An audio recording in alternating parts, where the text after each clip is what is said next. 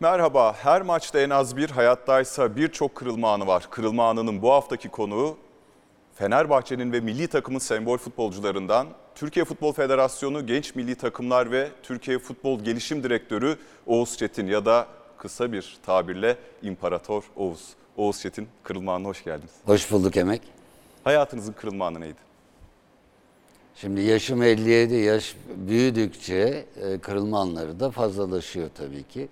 Yani bir tane kırılma anından bahsedemem ama ilk bunu söylediğinde aklıma gelen 9 yaşında Almanya'ya gitmiş olmamdı. Oradaki hayatınız, gelişimi, sonra dönüşünüz nasıl oldu Türkiye'ye?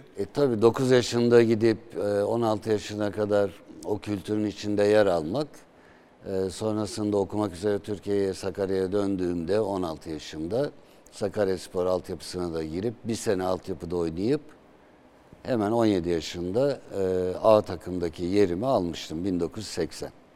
Evet, bu ve bunun gibi kırılma anılarına programımız içerisinde geri dönüyoruz. Nasıl geri dönüyoruz? Zaman zaman basındaki yansımalarla, zaman zaman nostaljik videolarla, bazen de sosyal medya mesajlarıyla. O zaman başlayalım hemen basın yansımalarıyla. Tabii 80'lere geri dönüyoruz, futbolculuğun ilk yıllarına. Sakaryaspor'un resmi internet sitesinden aldığım bir paylaşım bu. 1987-88 sezonuyla alakalı olarak orada bir demeciniz var. Kurallar çekildi, bize Fenerbahçe çıktı. Eyvah dedik diyor Oğuz Çetin. Ama ilk maçta onları 5-1 yendik. Ardından çeyrek final kuralları çekildi. Bu sefer Beşiktaş'la eşleştik. Yine eyvah diye hayıflandık ama onları da ilk maçta 4-0 yenmeyi başardık. Yarı final ilk maçında Zonguldakspor'a 5 gol atarak finale çıktık. Finalde ise Samsun Spor engelini aşıp kupayı kaldırdık. Efsanevi bir Sakaryaspor kadrosundan bahsediyoruz. Yani kimler yok ki o kadroda sizle birlikte. Nasıl oluyor da Sakaryaspor'dan, Sakarya'dan böyle büyük yıldız futbolcular çıkıyor? Evet, tabii Sakarya deyince rahmetli Ekrem Karaberber aklımıza geliyor. Bizim çok değerli hocamız. Altyapıdan yetişen ve Türk futboluna sunulan en az 10 tane futbolcu ki bunların çoğu milli takımda da yer aldılar. Bu altyapıdaki organizasyon A takıma çıkış, oradan da Süper Lig'de oyuncuların yer alması bizim için son derece önemliydi. Kaldı ki o yolda, bu serüvende ben 7 yıl boyunca Sakaryaspor'da oynadım. En az 7 arkadaş İstanbul'a geldi ve biz milli takımda da 7 kişi olarak yine ilk 11'de yerimizi almıştık.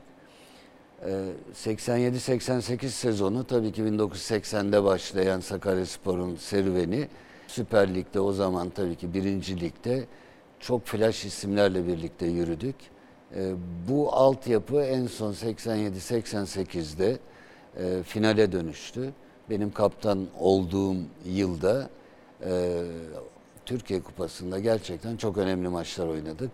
Ve bu maçları da hem seyir zevki çok yüksek hem de skoru gerçekten herkesin dikkatini çekecek şekildeydi ki senin de ifade ettiğin gibi ilk turda Fenerbahçe'nin çıkmış olması, kaldı ki ben bir Fenerbahçeli olarak çocukluktan itibaren ve birkaç yıl evvelinden Fenerbahçe'ye gelme hayalini hep yaşadım. Hep direkten döndü transferler.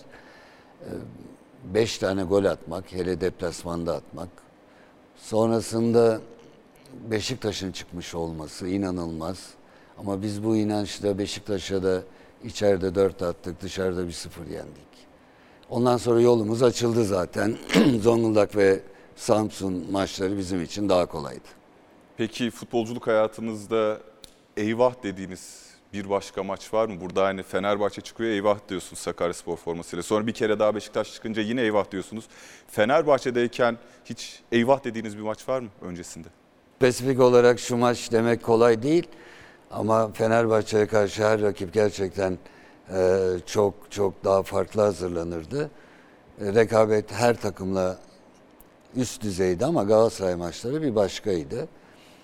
Tabii biz kadro yapısı olarak çok bireysel özellikleri üst düzey oyunculardan oluştuğumuz için karşı takım bize eyvah edirse bile maç içerisinde çözüm üretebiliyorduk. Bir bakıyorsunuz, bana göre Türk futbol tarihine gelmiş geçmiş ve benim de gerçekten çok saygı duyduğum ve sevdiğim Rıdvan Hoca olmadık bir anda o maçı çevirebilir. Veya Aykut Hoca olmadık bir gol atabilir. Eyvahlarımız uzun sürmezdi bizim. Yani sahaya çıktıktan sonra bunu olumluya dönüştürürdük. O kadrodan önemli Rıdvan Dilmen ismini siz söylediniz. Şimdi bir videomuz var. Biraz Sakarya günlerine o videoyla dönelim. Bir yıldızla dönüyoruz. En önemlisi bende yarattığı güven duygusudur. Yaşamımdaki en çok güvendiğim insanların başında gelir. Bana hep o hissi verdi Oğuz. Benim için insani tarafında pek çok hasletinin yanı sıra en önemli tarafı budur. İkinci tarafı sportifti. Herkes top oynuyordu ama Oğuz bambaşka oynuyordu. Topla olan hareketleri, topu kontrolü, topla hareketlenmesi, driplingleri, doğru zamandaki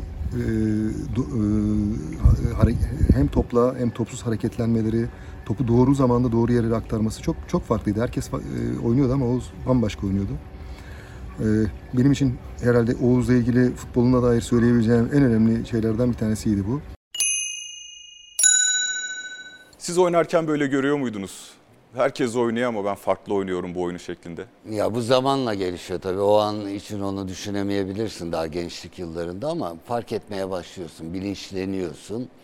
Önemli olan bir futbolcunun zaten her geçen gün bir adım daha yukarıya doğru adım atabilmesi, gelişebilmesi. Aykut Hocam çok güzel dile getirmiş. Ben de aynı şekilde 1984-85 sezonunda İznik kampındayız. Ben tabii 80 yılından beri takımın içerisindeyim. Bir tane genç oyuncu geldi. Kampa katıldı. Kimse ne olduğunu bilmiyor, kim olduğunu bilmiyor. O kampta daha birinci haftasında yanılmıyorsam dikkat çekti. Yani herkes, o zaman da bizde hep üst düzey futbolcular var. Tuna Güneysu, Coşkun Demirbakan, daha yaşlılar, Yenal abiler. Yani inanılmaz isimler var ve herkes Aykut'u konuşmaya başladı. Amatör takımdan gelip yılların oturmuş kadrosunun içerisinde daha ilk kampta dikkat çeken bir genç oyuncu olarak ortaya çıktı ve zaten kısa sürede de takımdaki yerini almıştı. Fenerbahçe'ye transferinin sırasında birlikte hareket etme kararı mı verdiniz yoksa herkes kendi kendine mi o karar verdi? Çünkü çok önemli 4 futbolcu olarak Sakaryaspor'dan Fenerbahçe'ye geldiniz ama Aykut Kocaman'la bir hani kader birlikteliğiniz o aşamadan başladı yoksa Fenerbahçe'ye geldikten sonra mı? Ya bizim kader birlikteliğimiz 84-85'te başladı. Çünkü ben takım içerisinde genç olup abilerle gençler arasında pozisyon alan kişiydim. Zaten kaptanlığa da 22 yaşında kaptandım. Dolayısıyla birlikteliğimiz o yıllardan itibaren çok sıkıydı. Ancak Fenerbahçe benim için olmazsa olmazdı ve 85-86 yılından itibaren her an Fenerbahçe'ye transferim gerçekleşebilirdi. Ama o günün şartlarında o transfer yönetmeliklerinden dolayı gitmem zorlaştı. O yıllarda Aykut'un, Turan'ın, Serdar'ın bizim takım içerisindeki o birlikteliğimiz, zaten oyuncular kendi aralarında her zaman bu konuları konuşur. Ne yapacağız, ne yapmayı düşünüyorsunuz? Ben kararlıydım zaten. Fenerbahçe'yi beklediniz yani o dönem içerisinde? Çünkü diğer büyük kulüplerden de transfer teklifleri. Yani abimin adı Can'dır, oğlumun adı da Bartu'dur. Yani babam da eski rahmetli, eski profesyonel futbolcudur. Can abiyi de çok sever, Fenerbahçelidir. Ben o duygularla kesin kararlı yürürken arkadaşlarım da kaçma şansı yok. Yani ben bir kere yakaladığım zaman bırakmam zaten. Bir tek Aykut Hoca'nın bir zor durumu vardı. O da Beşiktaş gerçekten Aykut Hoca'yı almak için her şeyi yapıyordu. Ama biz o grup dinamiği içerisinde oluşturduğumuz sinerjiyle zaten kararlı bir şekilde yürüdük. Yani birlikte yürüdük o yolu. Sonra ben biliyorum Engin İpekoğlu'nun da Beşiktaş'tan Fenerbahçe'ye gelmesinde önemli faktörlerden birisiniz. Devam edelim. 88-89'a işin daha da güzel kısmına gelelim sizin açınızdan. Geçen TRT'de 89 yılındaki şampiyonluğumuzu gösteriyor. Maç bitti. Herkes omuzlarda. Kendimi aradım. Sonra aklıma geldi. Soyunma odasındaydım. Bu kadar da fazla mı dedim kendi kendime. Ama yapı gereği de yapamıyorum bunları. Sahada ön plandayım ama saha dışında biraz geride kalıyorum demişsiniz. 5 Haziran 2013'te Hürriyet Gazetesi'ne verdiğiniz röportajda. O şampiyonluk kutlamaları eşliğinde bunu konuşabiliriz. İsterseniz bir bakalım videoya. tarihi bir gün Fenerbahçe stadında. 1988-1989 Türkiye 1. Futbol Ligi şampiyonu Fenerbahçe. Son karşılaşmasında Sarıyer'i 5. dakikada Turan, 11. dakikada Aykut, 51. dakikada Aykut ve 87. dakikada Hasan'ın attığı gollerle 4-3 mağlup ediyor. Sarıyer'in gollerini 22. dakikada Selçuk, 55 ve 58. dakikalarda Sercan atmıştı. Şampiyon Fenerbahçe. Tarihi bir gün. Şimdi şunu sormak geldi içimden. Şimdi 57 yaşındaki Oğuz Çetin, bir futbol adamı, çok önemli futbol adamı. Futbol dediğimiz oyunu, şimdiki maraton biraz daha uzun ama 34 maçlık bir maratondan bahsediyoruz ve tamamen şu belki 5-10 dakika için oynuyorsunuz o kadar maçı. Kan, gözyaşı, ter zaman zaman ve oraya çıkmamak. Nedir? Kim de olsa çıkar mıydınız? Ya çıkmak lazım yani bu kadar... Ön planda olan bir futbolcu olarak Fenerbahçe'ye gelip 3. ayda taraftar sana imparator diyor, bağrına basıyor. Muhteşem bir yıl geçiriyorsun. Ve futbolunda gerekli olan kısmı bu. Yani taraftarla orada bütünleşmek, bu sevinci birlikte yaşamak, bunlar çok güzel şeyler. Yani nasıl bir yetişme tarzım olmuş ve nasıl, hangi duyguları yaşamışım ki o sene benim için olmazsa olmaz bir seneydi. Fenerbahçe'ye geldiğimizde biz bir sene boyunca başkanımız Tahsin Kaya'nın otelinde kalmıştık. Evet. Yani otel, antrenman sahası, maç, otel, hiçbir şekilde sosyal yaşantı olmadan o kadar konsantre olmuşum ki olaya, ki bu yapım da biraz müsait buna. Böyle bir başarıdan sonra dahi soyunma odasında ben yerde oturup Allah'ım sana şükürler olsun bunu başardık diye içeride bunu söylediğimi hatırlıyorum. Ama elit futbolcu bir camiaya mal olup ve sana imparator demişler, seni baş tacı etmişler, senin orada olman lazım. Doğrusu o. Ama o günün şartlarında demek ki kendimi içeride tutmayı uygun görmüş. Şimdi tutku futbolun çok önemli bir parçası. Evet. Çocuğunuzun adını Fenerbahçe efsanesi Can Bartu'dan esinlenerek koyabilecek kadar tutkulu bir Fenerbahçelisiniz. Ama gelin görün ki şampiyonluk kutlamasına çıkmayacak kadar da duygularınızı da bastırabiliyorsunuz. Hatta ben hatırlarım, tribünleri yumruk şov yapmadan sakin şekilde selamlarsınız. Gol sevinciniz son derece sakindir. Keza teknik adamlığınızda ben yani Fenerbahçe'de de önemli maçlara çıktınız. O dönemde önemli goller de attı Fenerbahçe. Ama sakinliğinizi hep muhafaza ettiniz. Burada bu yapınız, acaba sizin bu sessiz karakteriniz insanlar tarafından kariyerinizin devamında, teknik adamlığınızda farklı mı yorumlandı sizce? Çünkü geçmişteki haberlere baktığımızda sizinle ilgili olumsuz eleştiriler de var. Tabii. Ya şöyle, yani Türkiye'deki futbol kültürünü iyi hazmedip senin de gerektiği gibi buna yaklaşım göstermen gerekiyor. Ama maalesef ben... İşte 9 yaşında Almanya'ya gitmiş olmam, 16 yaşına kadar o disiplin içerisinde yetişmem. Sonra benim futbola girişimle birlikte İTÜ İnşaat Mühendisliğini okumuş olmam. İşte kendi duygularımı sürekli kontrol altında tutmuş olmam gibi kendimle ilgili, yapımla ilgili bir durum bu. Ve benim bu kültürüm Türk futbol kültürü içerisinde çok... anlam kazanmamış olabilir. Farklı anlamlar yüklediler. Benden kaynaklanan bir sebep. Çünkü gerçek Türkiye'de durum bu. Futbol ortamı bu. Bu futbol ortamına ben her zaman, tabii ki sevgi ve saygım her zaman herkese karşı sonsuz olmuştur. Ama ortamın gerektirdiği gibi de olabilme becerisini göstermek lazım. Hani bugün 57 yaşındayken ben bunları söylerken çok farklılaştım demiyorum yine. Ben yine oyum. Ama bu konuda, iletişim konusunda kendini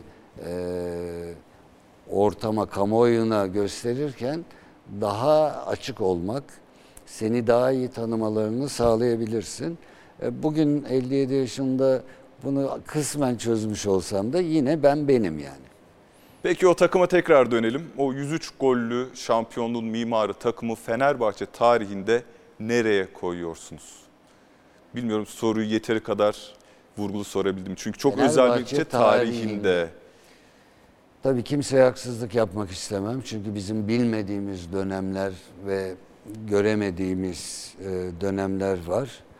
Ama Türk futbol tarihinde bence, sadece Fenerbahçe tarihinde değil, Türk futbol tarihinde futbol anlayışı, futbol felsefesi, ki bunun altında bir Fenerbahçe ruhu var. Fenerbahçe deyince bu vardır ama bir de Veselinoviç var.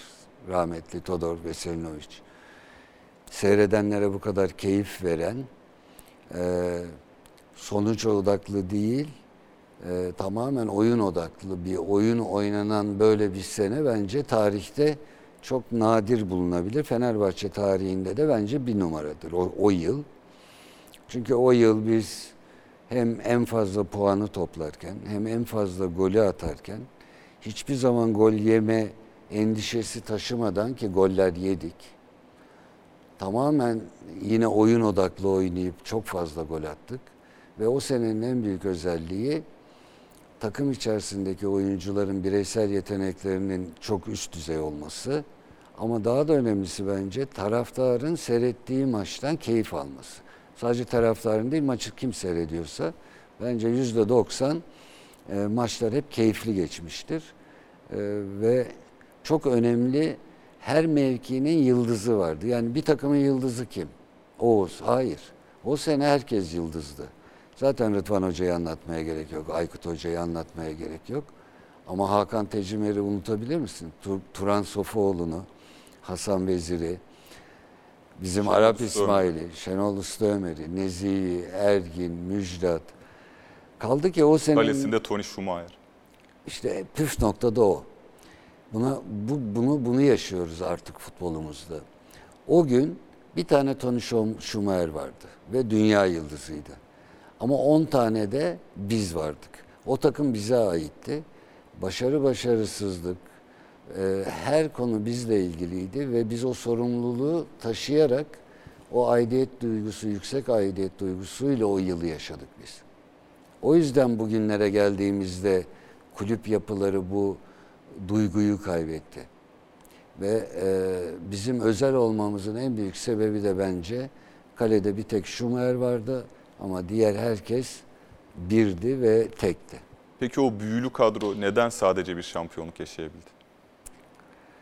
Evet, özellikle o sene çok net hatırlıyorum, en az 6 tane sakat verdik. Başta Rıdvan Hoca olmak üzere, Turan, Aykut dahil, Hasan Vezir'in son o kupa maçına çıkmadan gitmiş olması.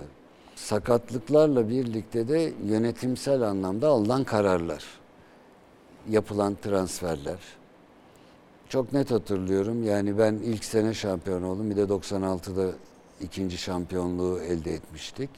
Ama aradaki senelere baktığımda her sene 30 tane 40 tane oyuncu gelirdi giderdi ve biz hiçbir zaman üst elit yabancı futbolcuyla oynamadık. Schumacher'le oynadık. Ondan sonraki süreçlerde özellikle 90, 91, 92 diye sayabiliriz. Galatasaray'ın yaptığı o hamlelere karşılık o yıllarda Fenerbahçe o elit düzeyde yabancı oyuncu da takım içerisine getiremedi. Belki de bizim elimizde Oğuz var, Aykut var, Rıdvan var diye düşünüldü. Size fazla güvenildi belki de. Evet öyle, ama sirkülasyon fazla olunca bir takımda, bir de beraberinde sakatlıklar oldu. Yani biz ne oynarsak oynayalım sonuçta gole ulaşman gerekiyor. Kimle ulaşacaksın? Ya Aykut Hoca'yla ya Rıdvan'la ulaşacaksın. Onların da sakatlıkları tabii ki çok etkin oldu. Şimdi o zaman o arayı geçelim, 90'ların ortasına gelelim. Yine bir tarihi maça gidiyoruz. Hüseyin Avni Aker Stadı'na gidiyoruz. 6 futbolcu barajda, Oğuz Bolić topun arkasında. Bir falso ve ağlarda gol. Top ağlara gidiyor ve Fenerbahçe beraberliği yakalıyor. Gerçekten herkes baktı. Kaleci Metin de baktı ve güzel bir falsoyla top ağlara gitti. Bu maçın skoru ne olursa olsun gönderileceğinizi biliyorsunuz. Tabii ki. Çok zor bir psikoloji. Maçtan bir gün önce yattınız ya da eşiniz sevgili Melike Hanım'la da belki konuştunuz. Yani biz bunu yensek de gönderileceğiz, kazansak da gönderileceğiz. Nasıl bir psikoloji? Bu zor bir psikoloji ama biz bunu son bir yıldır yaşıyorduk zaten. Finali de bu maçtı. Bu maç kötü gittiği takdirde senin ifade ettiğin gibi davranılacaktı bize karşı. Ama bizim çok önemli bir dayanak noktamız vardı. Carlos Alberto Pereira gibi çok güçlü bir isimle çalıştık. Ve kendisi de bu olayı bu maç haftasında öğrendi. Bizim o dönem görevde olan Volkan Ballı arkadaşımız kendisiyle her şeyi paylaştı. Daha da bilinçlendi Pereira bu maç öncesinde bizle ilgili durumu. Hatta maçtan sonra görüntü yakalanmış.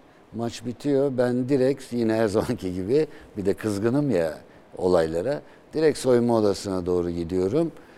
O ara arkadan biri bağırıyor bana. Oğuz diye bir ses geliyor. Kafamı çevirdiğimde Carlos Alberto Pereira yedek kulübesinden kopmuş, orta sahada beni yakaladı ve sarıldı. Kaldı ki kendisi bence bu dünyadaki en elit insanlardan, en elit teknik adamlardan biri ve duygularını belli etmez. O derece o da buna kitlenmiş. Ama Allah nasip ettiği zaman her şey oluyor. Bizi biz yapan en büyük özelliğimiz, Pereira ile birlikte o yıl boyunca çok yüksek tempoda değil ama top hakimiyetiyle, oyun hakimiyetiyle oynayan bir tarzımız vardı. Kolay kolay rakibe pozisyon vermeyiz.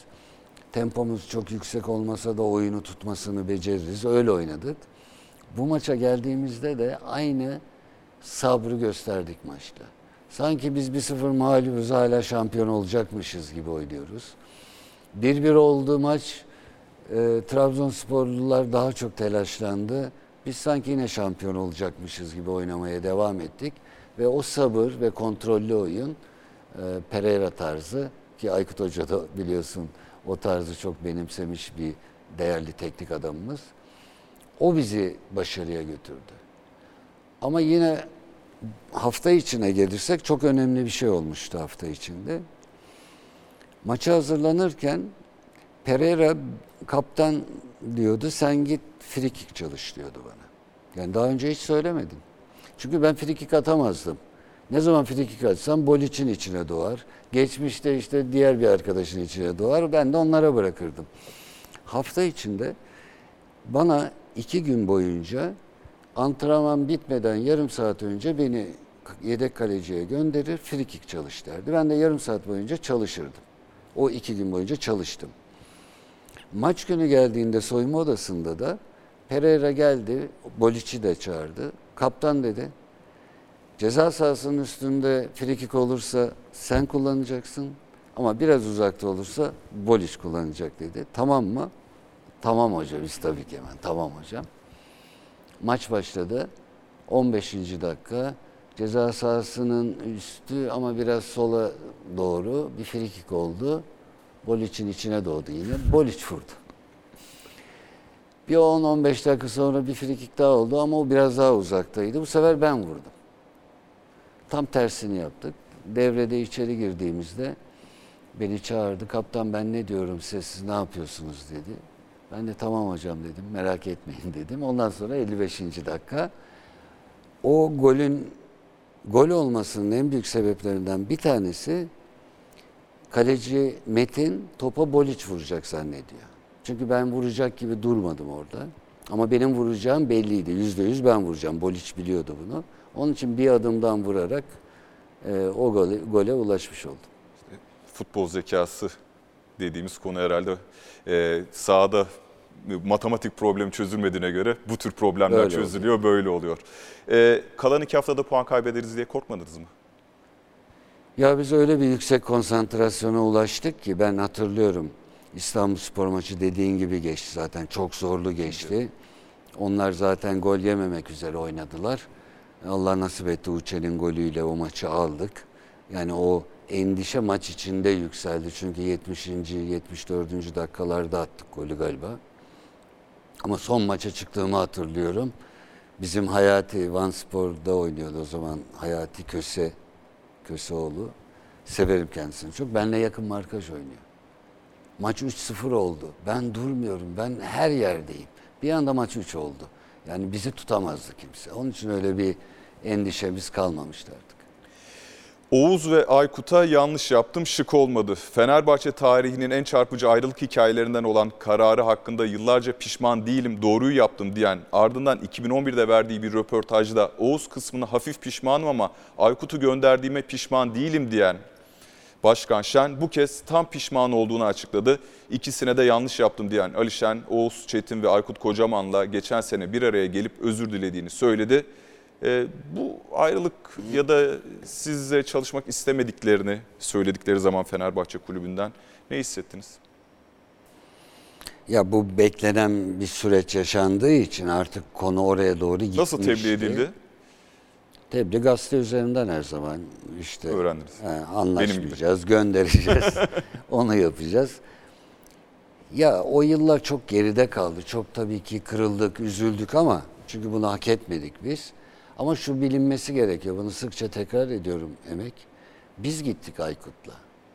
Çünkü istenmediğimizi biliyoruz ama mukavelemiz devam ediyor. Biz kalma taraftarı olurduk. Ama bir ay bizi kadro dışı bırakırlardı. Fenerbahçe kaosa girerdi. Taraftar bizi sahaya isterdi. Bu bize yakışmaz dedik Aykut'la.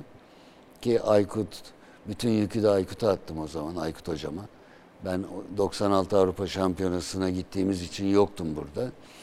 Aykut hocam da sağ olsun ikimizin adına çok güzel bir basın toplantısı yaptı ve dile getirdi. Biz kendimiz karar verdik gitmeye. Biz gönderilmedik zaten. Ancak şu da bilinsin, bu güzel bir şey. Ben 33 yaşındaydım, Aykut Hoca 31 yaşındaydı. Ama Fenerbahçe o zamanın parası 4 milyon dolar bizim bonservis, bizden para da kazandı. Yani faydamız da oldu. Tehlike olabilir, kademe boşaldı. Oğuz gidiyor, golü atabilir. Oğuz bomboş, bomboş ve gol geliyor, gol! Gol sevgili seyirciler. Fenerbahçe Oğuz'la skoru 2-0 yapıyor. Bu başkanlarımız gerçekten değerli insanlar. Yani o günün şartlarında o durumu yönetmek bizlerin de yönetebilmesi gerekirdi. Çok gururlu davranmayabilirdik. Çünkü başkan öyle bir adam. Başkanım nasılsın deyip gönlüne girebilirsin.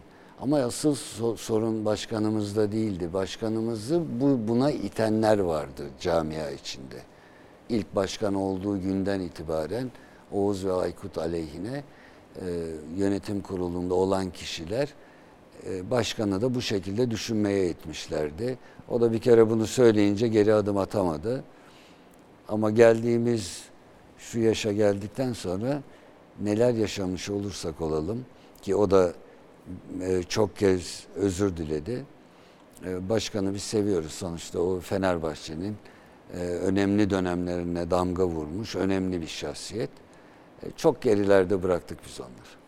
Şimdi peki Sayın Çetin, Oğuz diyeceğim burada futbolculuk dönemimizden bahsederken. Evet. Oğuz, Rüştü, o gün Ümit, Tuncay, Alex çok değerli futbolcular. Ortak özelliklerinden birisi de Fenerbahçe takım kaptanlığı yapmış olmaları ve bir ortak özellikleri daha var. Çok da tatlı şekilde ayrılamadılar. Bu bir acaba kişiler üzerinden mi, bireyler üzerinden mi değerlendirmek lazım? Yoksa Fenerbahçe'de kaptanların üzerine öyle bir sorumluluk, baskı yükleniyor ki ayrılıklarda da böyle çatırdamalar oluyor gibi değerlendirmek lazım. Bir kurum yapısıyla alakalı bir problem mi yoksa?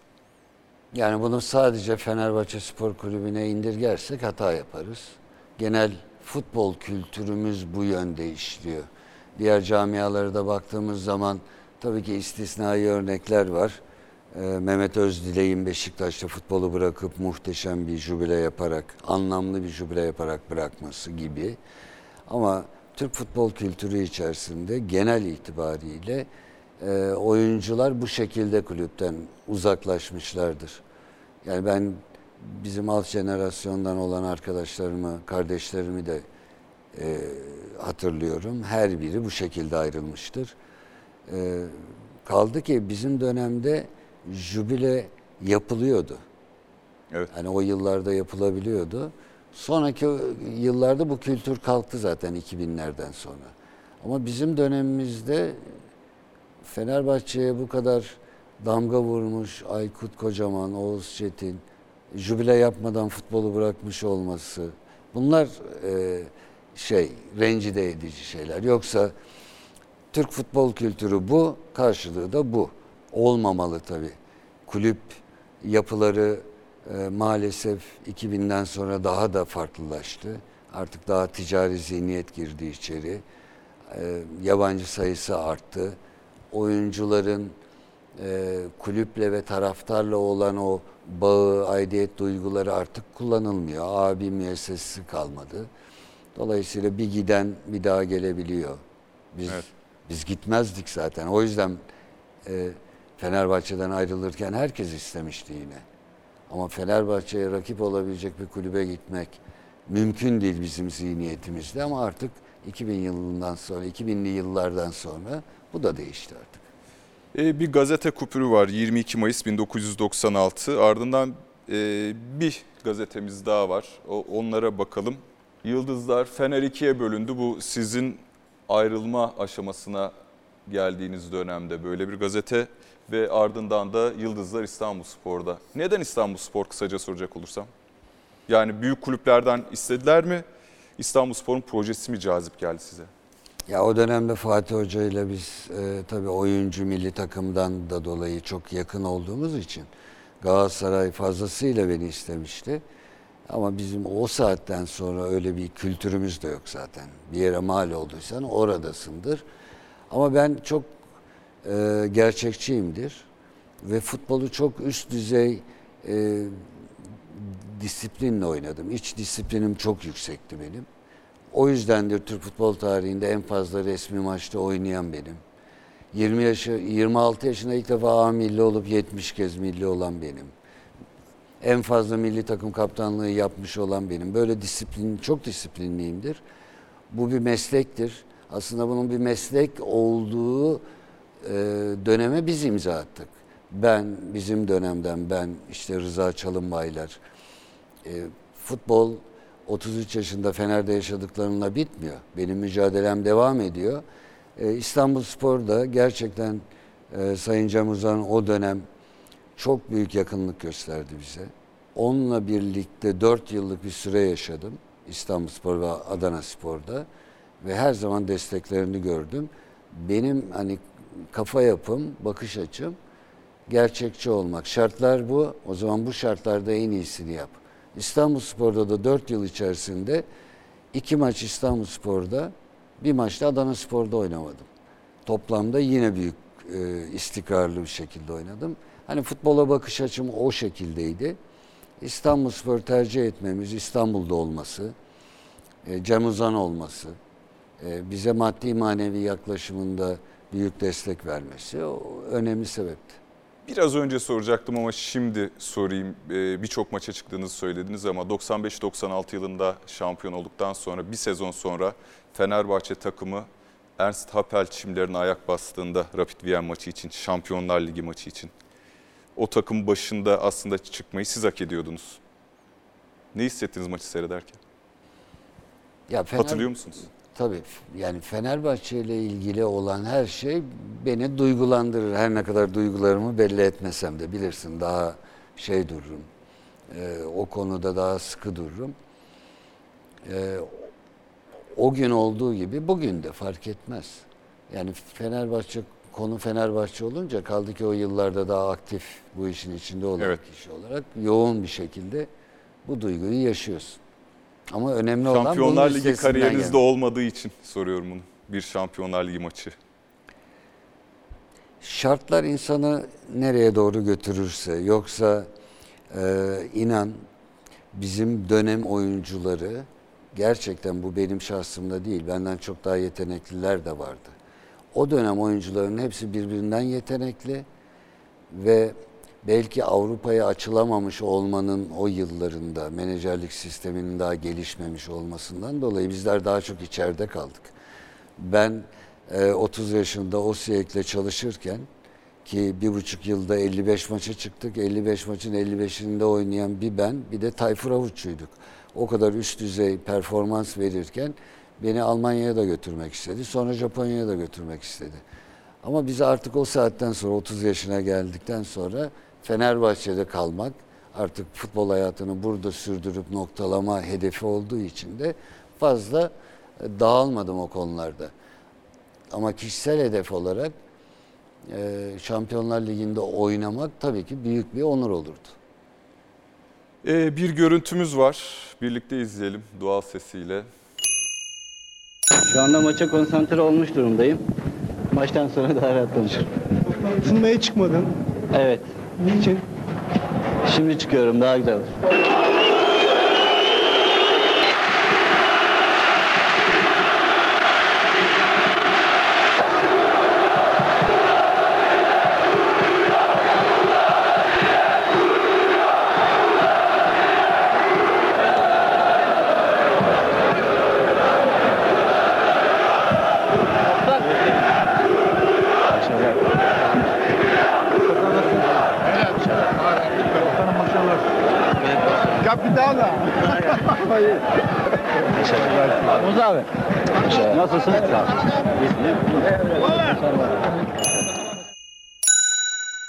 Hocam kaç kere kapalı tribünle açık tribün arasında gidip geldiğinizi hatırlıyor musunuz taraftarların çağrışını?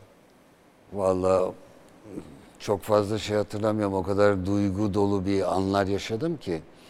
Şöyle biz otelden stada doğru inmeye başladığımızda stad fullken stadın dışında da bence binlerce insan vardı. Biz çok geç girebildik. Yani herhalde futbol tarihinde çok az kişiye nasip olacak bir günü ben yaşadım. Taraftarımızın bu kadar bağrına basması, yaşananlardan dolayı bizim yaşadığımız üzüntüye ortak olması, yani o 45 bin kişinin stadı doldurması, dışarıda binlerce insanın olması. İşte hani duygularımı çok belli etmem diyorum ama gerçekten baş edilecek bir konu değil bu. O sahaya çıkabilmek, çıkamadım zaten, ısınmaya da çıkamadım, maça çıktım. Ve o tezahüratları da zaten görünce bambaşka bir dünyaydı. Aykut Kocaman sakat olduğu için o karşılaşmada evet, formayı yemedi. Sonra konuşmuşsunuzdur herhalde. Onun da yaşamasını isterdiniz zannediyorum o atmosferi. Kesinlikle. Zaten hani Aykut bir şey yaşasa ben yaşamış gibi olurum. Ben yaşıyorsam Aykut yaşamış gibi olur. Bizim o birlikteliğimiz, kader birlikteliğimiz o günden bugüne aynı şekilde devam ediyor. Benim en büyük hatam başkanla olan abi kardeş ilişkimiz, dostluğumuzdu. Fenerli olmamdı. Bana böyle bir görev verildiği zaman hayır bunu yapamam diyerek işin içinden sıyrılabilirdim ama böyle yapmadım. Kesinlikle yanlış bir karardı. Onun ceremesini uzun süre çektim. Bugün daha farklı noktalarda olmam gerekirdi. 14 Aralık 2009'da verdiğiniz bir röportaj. Şimdi geldiğiniz dönem 2002-2003 sezonu 10 maçlık bir periyot. Ortega'nın varlığıyla kaotik bir hal almış bir kadro, moral olarak düşmüş bir kadro. O göreve hayır deseydiniz şimdi nerede olurdunuz? Ya bunu bilemeyiz. Yani o gün o oldu, o yüzden bunları yaşadım demek de doğru olmaz. Ama bir gerçek var. Gerçek şuydu. 2000 yılında futbolu bırakıp Fenerbahçe'ye gelmemi isteyen zaten Sayın Aziz Yıldırım'dı. Bizim Aziz abimiz o dönem. Daha öncesinden çok yakın olduğumuz kişi gerçekten bizleri çok sevdiği için el vermiştir her zaman. Kaldı ki Sayın Aziz Yıldırım, Aziz Başkanımız bence Fenerbahçe tarihinin içinde bulunan herkese bir el değdirmiştir. Herkese el vermiştir. Benim şanssızlığım 2000 yılında antrenörlüğe gelip hem Mustafa Hoca ile hem Lorant'la çalıştıktan sonra takımın başına beni getirdiklerinde takımı küçültmemeleri gerekiyordu. Yani o sene beni takımın başına getirtip 2 gün sonra 14 tane oyuncuyu takımdan bir şekilde göndermeleri, takımı zayıflatmaları veya o seneyi belki gözden çıkarmış olabilirler. Böyle bir düşünce taşırken beni de çok sevdiğini biliyorum. Hatta yönetim kurulunda beni açıklarken Oğuz'u göreve getiriyorum diye duygulanıp ağlayan kişi kendisidir. Böyle bir bağımız vardır. Hani orada o desteği bulamamak, daha vasat ortamda kalmanın getirisi bu olumsuzluktu. Aynı problemi İsmail Kartal'da yaşamadı mı sizce? Yani Fenerbahçe camiası, Rıdvan Dilmen, Turan Sofuoğlu, o 88-89 kadrosundan birçok ismi bu şekilde sanki bizim evlat gibi, tırnak içerisinde söylüyorum, harcadı gibi gözüküyor. Yani harcadı demeyelim ona emek ama şeyler daha farklı. Rıdvan Hoca'nınki farklı, Aykut Hoca'nın farklı, İsmail'in benimki farklı. Ben sadece kendi alanımı söyleyeyim. Benim oradaki duruşum aslında hatalıydı. Çünkü camianın çocuğu olman, başkanla olan ilişkinin bu kadar duygusal bağın yüksek olması, orada profesyonelce davranamıyorsun. Çünkü benim daha yeni başlamışım bu işe. Böyle bir ortamda bu yıpranmışlığın içine girmenin doğru olmadığını görüp çok net olabilirdim. 2-3 kere ayrılma düşüncemi dile getirsem de ama yine o camianın çocuğu baskısı altında kalmış oldum. Hata buydu. Peki. Ama futbolda buna yer yok. Milli takımda da Fatih Hoca sonrası da devam etmeniz yadırgandı ve bu konuda da kendinizi iyi ifade edebildiğinizi düşünüyor musunuz? Çünkü farklı yorumları da beraberinde getirdi. Mustafa Denizli gitti, Oğuz Çetin kaldı. Werner Lorant gitti, Oğuz Çetin kaldı. Mustafa Denizli gitti, Oğuz Çetin kaldı. Hiddink'le devam etti gibi eleştiriler yapıldı. Şöyle daha net söyleyeyim. Bunlar biliniyor ama isteyen istediği gibi bunları dile getirebilir. Zaten Mustafa Hoca gelmeden önce ben Fenerbahçe ile anlaşmıştım. Zaten Mustafa Hoca'ya da bu tebliğ edilmişti. Gün geldiği zaman buraya Oğuz'u başa getireceğiz. Söylenmişti kendisine. Yani orada çalışma ortamımızda herhangi bir negatiflik yoktu. 2005-2010 yılları arasında Sayın Fatih Terim'le olan çalışmalarımız ki çok ciddi çalışmalar yaptık. Gerçekten hocadan da öğrendiğim çok şeyler oldu. Hocanın çok farklı yüzleri vardır. Belki kızdığımız negatif yönleri vardır ama artıları da çok fazladır. 2009'un sonunda, Kasım ayında ayrılma kararı verildiğinde ilk hocanın önüne gidip istifa mektubunu bırakan benimdir ve biz birlikte bıraktık. Yani biz ayrıldık. Ayrıldıktan 1,5 ay sonra Hiddink'le anlaşmak istediklerinden dolayı Sayın Mahmut Özgener beni aradı ve böyle bir durum var. Biz Hiddink'le anlaşıyoruz. Sen de çalışmak ister misin dedi. Hiddink'le biz görüşme yaptık. Hatta özel bir görüşme yaptık. Kaldı ki ben oraya Hiddink'in yardımcısı olarak da gitmedim sonradan. Federasyonla yaptığım anlaşma gereği ben milli takımı Hiddink nezdinde temsil etmek üzere tüm 6 departmanın başına geçtim.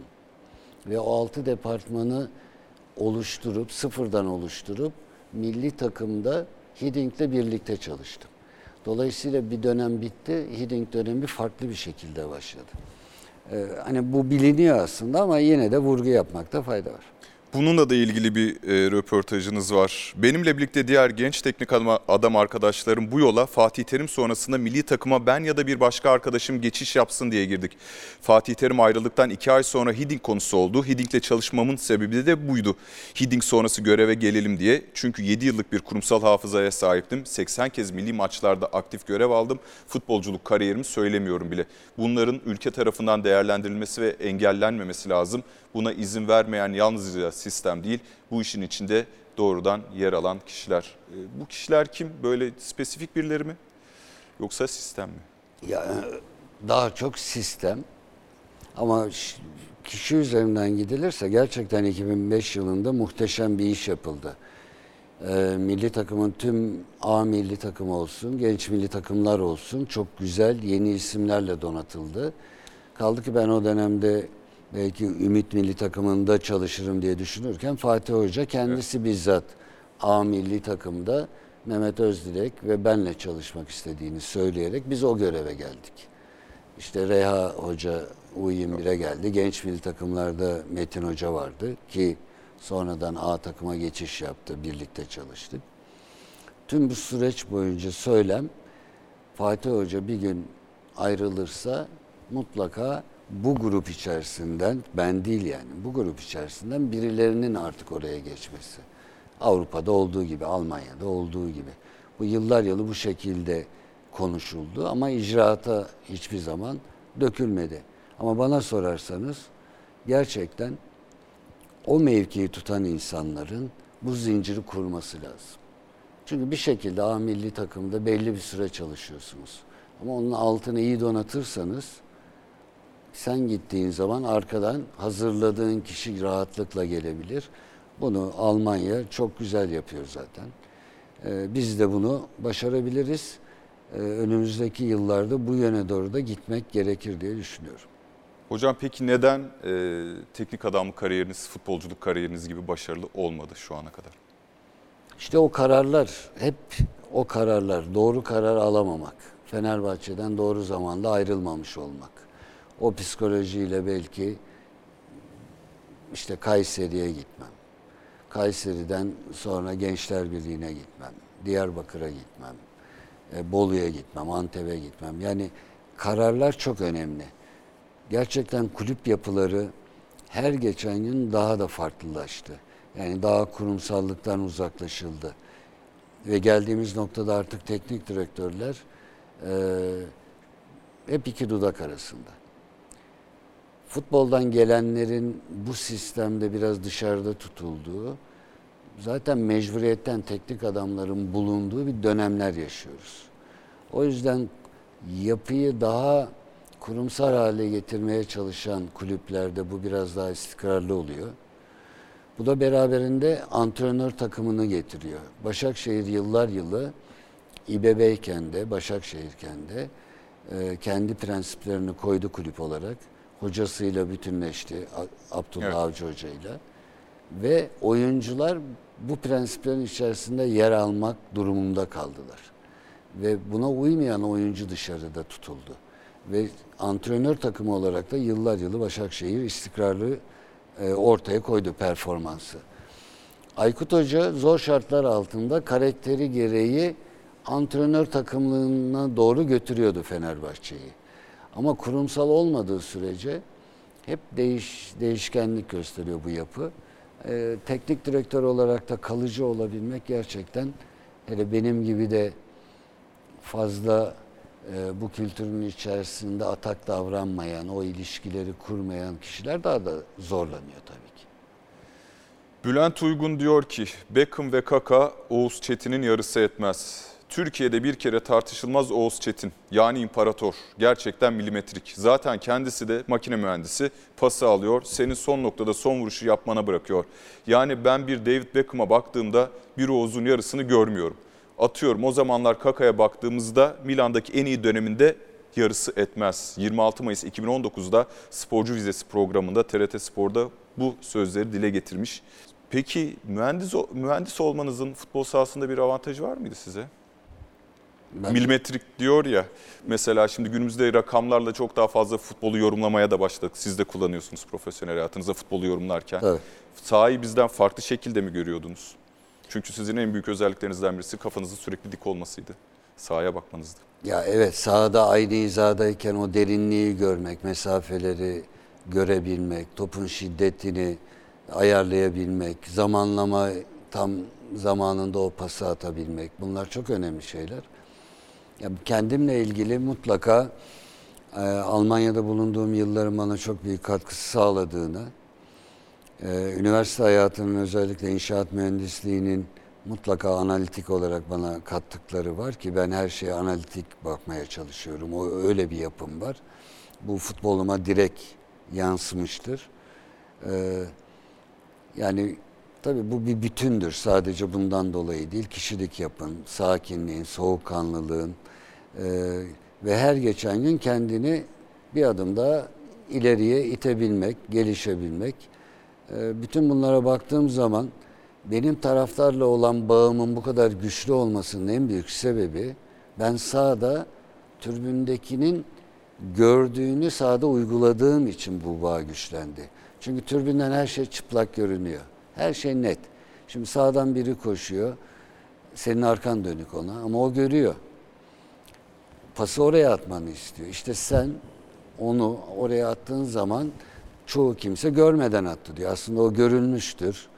Zamanlaması, pas atma pozisyonuna gelmişindir.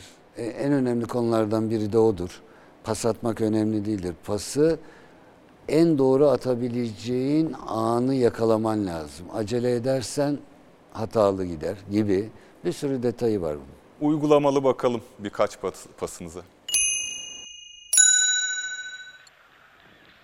Oğuz. Rıdvan. Büyük savaştan sıyrılsa tehlikeli olur. Topu ağlara gönderiyor. Karşılaşmanın 31. dakikası Rıdvan'ın golü ve Fenerbahçe, İstanbul Fenerbahçe safında Galatasaray karşısında tek golü üstünü yakalıyor. Oğuz götürüyor bu defa. Oğuz'dan bir pas Aykut'a. Aykut vurdu ve gol! Durum 1-0. Serbest vuruş Fenerbahçe'nin hemen kullandılar Oğuz. Ara pası Atkinson. Atkinson ceza sahasında vuruyor ve gol! Ve gol ve gol! 3-0. Atkinson hat-trick yapıyor. Birbirinden güzel goller, birbirinden güzel asistler. Bunların arasında bir tanesini ben de ön plana çıkartıyorum. 1992 yılına gideceğiz. Siz asiste yaptığınız golü atana bir kez daha dönelim. Bakalım o pası aldığında neler hissetmiş. Sakaryaspor'da çok daha fazla topla beraber hamleler yapan bir oyuncuyken Fenerbahçe'ye transfer olduktan sonraki süreçte Oğuz yapan, özellikle kamuoyuna daha da tanıtan süreçtir Fenerbahçe süreci doğal olarak. Pasörlüğü öne çıktı. Burada Rıdvan'ın büyük rolü vardı. Rıdvan'ın koşularıyla beraber. Muazzam driplinglerin yanı sıra daha fazla hatta pasörlüğünü öne çıkardı. Oyun kontrolü öne çıkardı. Ve özellikle şunu da hemen bağlayayım. Galatasaray maçında, Galatasaray'ı Ali Sami Yen'de 1-0 yendiğimiz Galatasaray maçındaki attığı pas benim golle sonuçlanan vuruşumla biten o attığı pas bence Oğuz'u en iyi anlatan olağanüstü yeteneklerinin bir gösterisiydi. O asisti siz nasıl yaptınız? Tarif edebilir misiniz? Ya böyle oyuncular olunca asist yapmamak da elde değil tabii ki. Şimdi Zikmoğlu maçından dönmüştük biliyorsun. Hakem faciası vardı. 3 kırmızı kart, 7-1 evet, yenilmiştik. 3 gün sonra da bu arada Galatasaray'da Frankfurt'ta elemişti evet, sanırım. Ali Sami Yen'de çıktığımızda tabii stres çok yüksekti. O pozisyonla ilgili birçok kez de seyrettiğim için daha net biliyorum. Yine Aykut olmadık koşusunu yaptığında benim topu atabilirdim daha önce. Önemli olan hem Aykut'un gideceği alanı beklemek, hem adımlamamı doğru yapmak ve topu onunla buluşturmaktı ki o şiddeti de çok önemli. O attığım pas olduğunda düştüğünde ve yükselirken benim yaptığım her şeyin anlam kazanmasını sağlayanlar işte Aykut Hoca, Rıdvan Hoca, o final vuruşu muhteşem. Yani bizim dönemde böyle özellikle oyuncular çok fazlaydı. Daha düşünerek oynayan, hani oyunun telaşına kapılmayan, oyunu daha bilerek oynayan oyuncularımızın sayısı daha fazlaydı. O da avantajdı bizim için. Hocam peki 25 yaşında olsaydınız bonservis bedeliniz ne kadar olurdu? Şu anda 25 yaşında olsaydınız ve hangi takımda oynardınız? Yani bizim yıllarımız Avrupa ile entegre... Bugünün şartlarıyla soruyorum hocam. Tamam işte bizim yıllarımız Avrupa ile entegre olmuş olsaydı bugünkü gibi. Hani birçok oyuncu olurdu. Yani biz Avrupa'da her takımda oynayabilecek hem yeteneğe hem zekaya sahip kişileriz. Dolayısıyla rakamı ben vermeyeyim ama yani bugün üst düzey takımların hepsinde oynayabilecek yeteneklere sahiptik. Günümüz forvetlerinden hangisiyle oynamak isterdiniz? Bu dönemde işte Suarez'le oynardım. Onu zaten çok gol atıyor ama daha fazla gol atmasını sağlardım. Şimdi sosyal medya yansımalarına geçiyoruz. Bir bloktan alıntımız var. Bozkurt K. Yılmaz Futbol'un Şifreleri bloğunda 18 Ocak 2012'de yayınlanmış. 503 maç 0 kırmızı kart. Oğuz Çetin'in listede 1. sırada olması kimseyi şaşırtmamıştır. Kırmızı kart görmeyi bırakın, ona faul yapan oyuncuların anında özür dilediğine defalarca şahit olmuşuzdur şeklinde yazılmış. Blokta Futbol'un Şifreleri. Hiç kırmızı kart görmemişsiniz. Bunun nedeni? Fenerbahçe formasının ağırlığı mı yoksa Oğuz Çetin duruşu mu? O benden kaynaklanıyor. Ben çok bilinçli bir çocuktum. Gençliğim de öyle geçti. Futbol hayatım da öyle geçti. Pozisyon sana kırmızı kart göstertebilir. Ona kimse bir şey diyemez. Ama ben çok pozisyonları süzerdim. Rakibe ne yapacaksın, nasıl gireceksin, nasıl uzak kalacaksın. Dolayısıyla bu bir kültür. Hatta ben sarı kart bile az görürdüm ki buna karşılık da bu sefer yeterince mücadele etmiyor. İkili mücadeleye girmiyor dedikleri için sırf o yüzden belki 2-3 tane sarı kart görmüşümdür. Şimdi bunu ben bulamadım ama ben hafızama güvenirim. Bir maçtan sonra, kritik de bir maçtan sonra bir rakip futbolcunun ya sahada Oğuz diye birisi var, hakemi öyle bir etki altına alıyor ki maçı yönetiyor dediğine ben kulaklarımla duydum ama kaydını bulamadım. Futbolcunun ismini yayından sonra sizle paylaşırım. Futbolcuyu hatırlıyorum. Bu durumu, hakemin üzerindeki bu etkinizi kullandığınız oldu mu? Ya bilinçli kullanım değil bu. Yani sorumluluk almış bir sporcu olarak, hele kaptanlık yapan birinin o maçın stresi içerisinde hakem diyaloğuyla hakem etki altına girdiyse onu ben bilemem ama mutlaka o diyaloglarımız oluyordu tabii ki. Hiç bu sefer atılıyorum galiba dediğiniz oldu mu? Kırmızı kart göreceğim, hiç eyvah bu sefer göreceğim dediğiniz oldu mu? Direkten döndüm, Adana'dayken gördüm. Hatta Serdar Çakır'dı zannedersem. Oğuz Hoca, Oğuz dedi, seni çok iyi tanıdığım için dedi vermiyorum dedi, verecekti yoksa. Şimdi günümüzde kaptan profillerine baktığımız zaman daha böyle hırçın, daha böyle agresif, daha fazla ön planda olan kaptanları görüyoruz. Hatta öyle olmadıkları zaman takıma sahip çıkmıyor gibi adlandırılıyor. Sizin zamanınızda böyle değildi. Ben şimdi örnek kaptanları düşünüyorum. Rıza Çalınbay, Cüneyt Tanman, siz. Değer yargıları mı değişti futbolda? Kesinlikle. Yani kulüp yapılarında abiler, yani takım içi abiler vardı. Abi bir tane değil, birçok abi vardı ve takımı birlikte yönetirdik. Dolayısıyla takım içi dinamikleri farklıydı. Yani benim olduğum ortamda genç bir oyuncu negatif bir şey yapamaz. Gerektiği şekilde ikaz alır. Benden almasını gerektirmez. Rıdvan Hoca da aynısını yapar. Aykut da yapardı. Hiç sorun yok.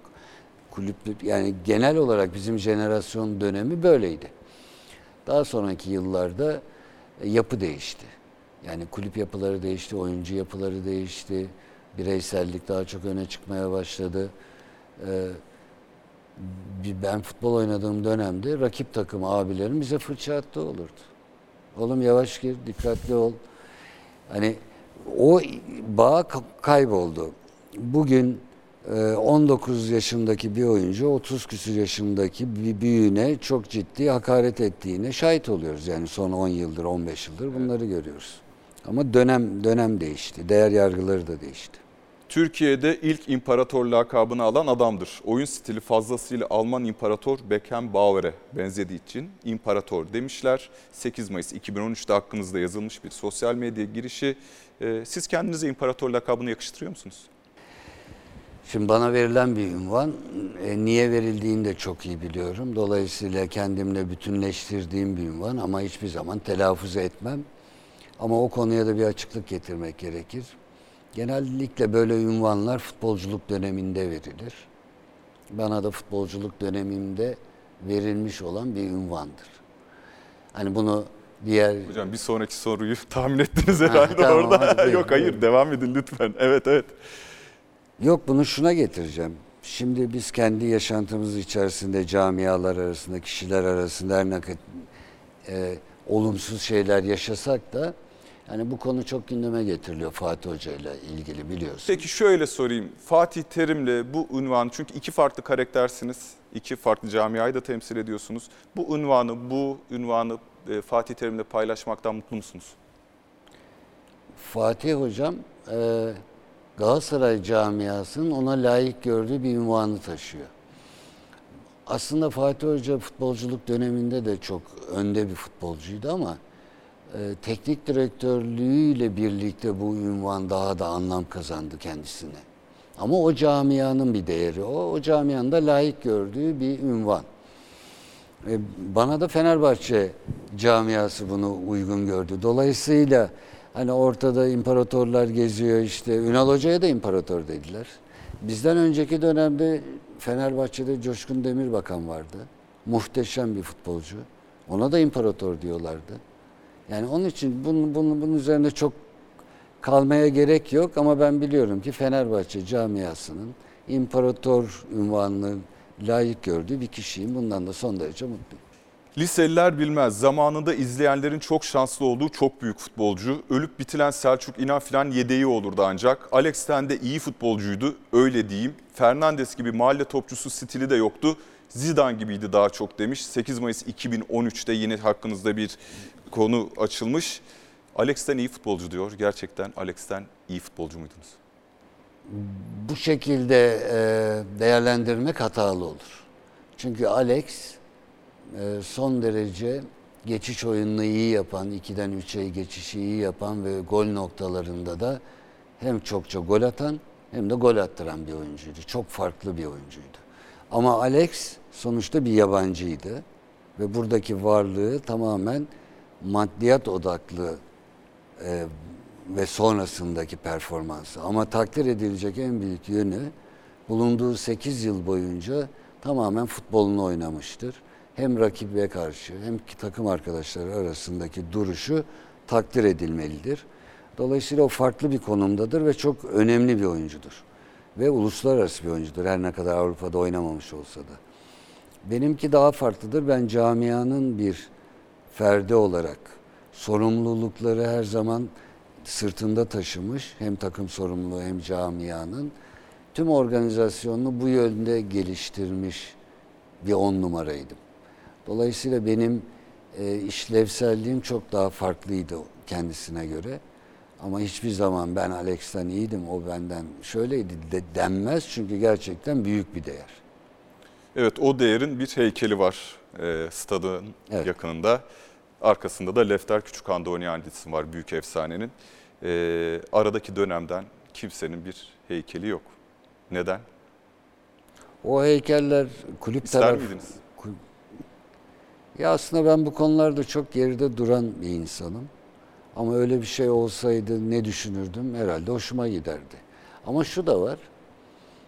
Bunları kulüp kendisi yaptığı zaman camia daha farklı, gruplar yaptığı zaman daha farklı. Eğer oraya heykel dikilecekse veya heykeller dikilecekse gerçekten dikilmesi gereken çok daha önemli isimler var geçmişten bugüne.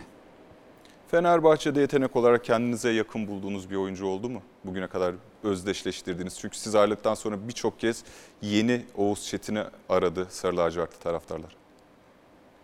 Yok, yani ben hani kendimi bir yere koymak için değil ama benim stilimde, benim anlayışımda bir oyuncu olmadı. Çok önemli oyuncular oldu ama benimki daha farklıydı.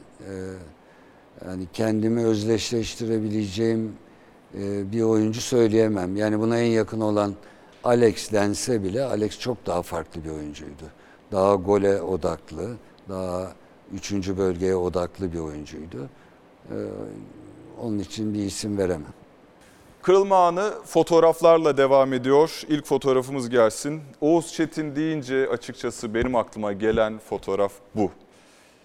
Tribünleri selamlıyor Oğuz Çetin ve her zamanki sakin, vakur tavrıyla asla da yumruk şov yapmazdı, zamanın modası olan 90'lı yılların. Neden yapmazdı Oğuz Çetin yumruk şov? Ya Oğuz Çetin, yani ben öyle bir hayat yaşadım ve o disiplinler içerisinde geldim ki ne kadar özgüvenim yüksek olsa da, ki öyledir, ama mütevaziliğimden, haddimi aşmaktan çekinirim. Yani ben her zaman bulunman gerektiği yerde bulun. Olayı fazla kişisel algılama, kendini olmadık noktalara koyma. Sonuçta sen kendi içinde çok değerlisin ama sadece Oğuz'sun, yani bir futbolcusun. Saygıyı öbür taraf hak ediyor. Yani eğer bu taraftarsa taraftarım hak ediyor saygıyı. Hani biz daha çok, aslında benim zihniyetim belki daha, biz çalışarak var olan kişileriz. Performans verdiğin sürece varsın. Yani o gün değilim ben. Bir gün müthiş performans verdim, farklı daha hayır. Bu istikrarlı yürümesi gereken bir yol ki ben öyle yürüdüm. O yüzden her yıl 34 maç üzerinden hepsini oynadım. En fazla oynayan oyuncuyum. Yani haddini bilmek, haddini aşmamak, fazla popülizm yapmamak. Ama bu da abartı olunca da kendime kızıyorum tabii. Yani zamanı geldiğinde biraz futbolun gerektirdiği şekilde de kamuoyuna mesajlar verebilirsin. Ama o benim kendi iç durgunluğum. Yapım öyle olduğu için fazla öyle kişisel öne çıkmayı sevmem. Bir fotoğraf daha var. Oğlunuz Bartu. Evet, Bartu. Bir nasihat vermeniz gerekse oğlunuza ya da verdiğiniz bir numaralı nasihat, baba ödü nedir Bartu'ya? Adını da Can Bartu'dan aldığını bir kere daha söylüyor. Hani herkes çocuğunu çok sever ama ben oğluma hayranımdır. Onun karakter yapısına, yetişme şekline, davranışlarına muhteşemdir kendisi. Yani Bartu'nun bu saatten sonra alacağı herhangi bir nasihat yok benden. Çünkü o zaten olması gerektiği noktada. Zaten biz de arkadaş gibiyiz. Baba oğluz ama arkadaşız.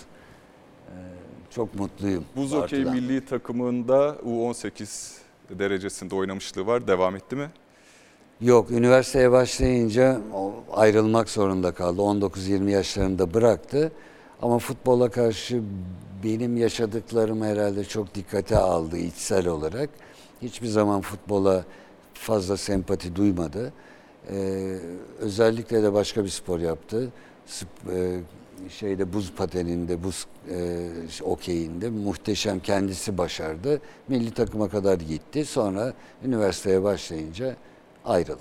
Futbola bir soğuma yaşamış. Peki kulüp olarak Fenerbahçe'ye yaşadığın zorluklardan dolayı bir soğuma yaşamış olabilir mi? Yani camiaya karşı değil, aslında futbola karşı. Çünkü Fenerbahçelilikleri zaten yine tartışılmaz ama futbola karşı o bağları zayıfladı. Bir fotoğrafımız daha var. Bu 500. maçınız ve verilen Adanaspor formasıyla size bir plaket veriliyor. İçinizde kalan bir şey oldu mu hocam? Futbol hayatınızla alakalı olarak. Yok, kalmadı. Ancak şartları en iyi şekilde değerlendirdiğimi düşünüyorum futbol hayatım boyunca. En üst, en elit seviyede %100 performansla oynadığımı düşünüyorum. Bu performans kulüp yapısından kaynaklanan sebeplerle belki biz çok daha farklı başarılara da imza atabilirdik. Hani kariyer hanemde şampiyonluk sayısı fazla olabilirdi. Belki Avrupa kupalarındaki durumumuz çok daha güzel olabilirdi. Ama kendi adıma baktığım zaman ben her yılımı, her ayımı, her günümü, her antrenmanımı %100 yaptığım için öyle bir durumum yok. Kaldı ki o nesil içerisinde de 38 yaşına kadar oynayan en önemli futbolcu benim bizim nesil içerisinde. Yani hakkını verdiğim için içimde rahat.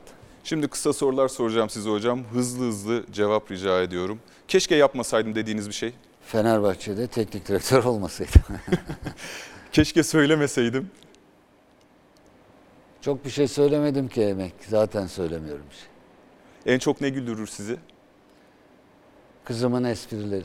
En çok ne sinirlendirir? Haksızlık. En büyük pişmanlığınız? Yok, yani öyle büyük pişmanlığım yok.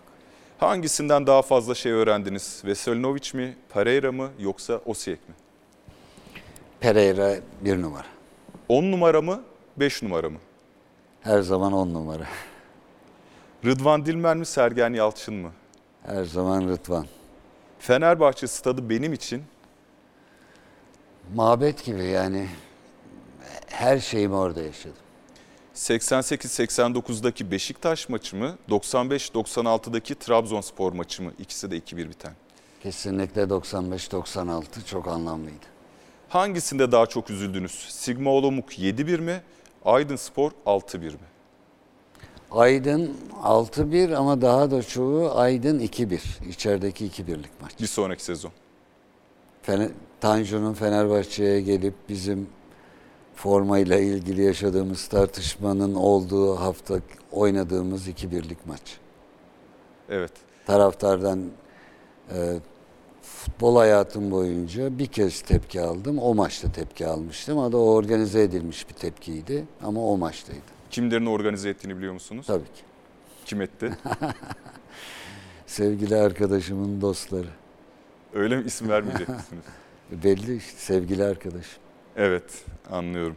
O dönemi daha iyi, biraz önce söylediniz ya program başında, o dönemi daha iyi ifade edebilir miydiniz ya da kendinizi daha iyi anlatabilir miydiniz acaba? Kesinlikle. Hani iletişim konusunda. Yani Tanju'nun transferinde bana yapılan haksızlık karşısında dik durmamdan dolayı yaşadıklarım veya 95-96'da Fenerbahçe'den ayrılmak zorunda kalmam, o dönemleri bence doğru yönetemediğim içindir. Hatta rakamlar bile sizin söyleminizle ortaya çıkıyor. O dönemki asist rakamları, çünkü Tanju Çolak'a pas vermediğiniz, Aykut Kocaman'ı tercih ettiğiniz şeklinde, ama rakamlar farklı. Evet, sağ olsun Altan Tanrıkulu o zamanlar istatistik tutuyordu. Aykut'a 19 direkt gol pası vermişken Tanju'ya 22 tane vermiş.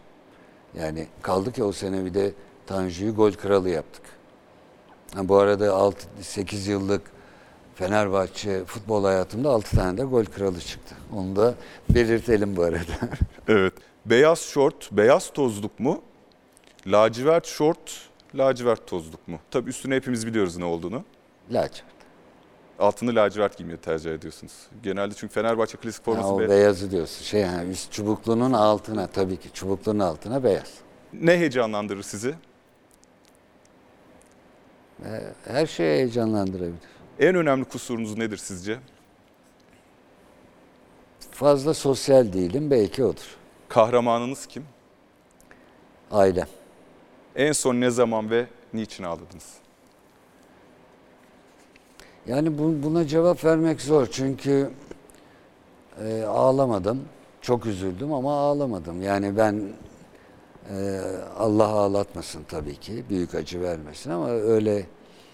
İçim ağlar ama dışımdan ağlamam. Çok teşekkürler Oğuz Çetin. Ben teşekkür ederim. Kırılma anının sonuna geldik. Tekrar görüşmek üzere. Hoşçakalın.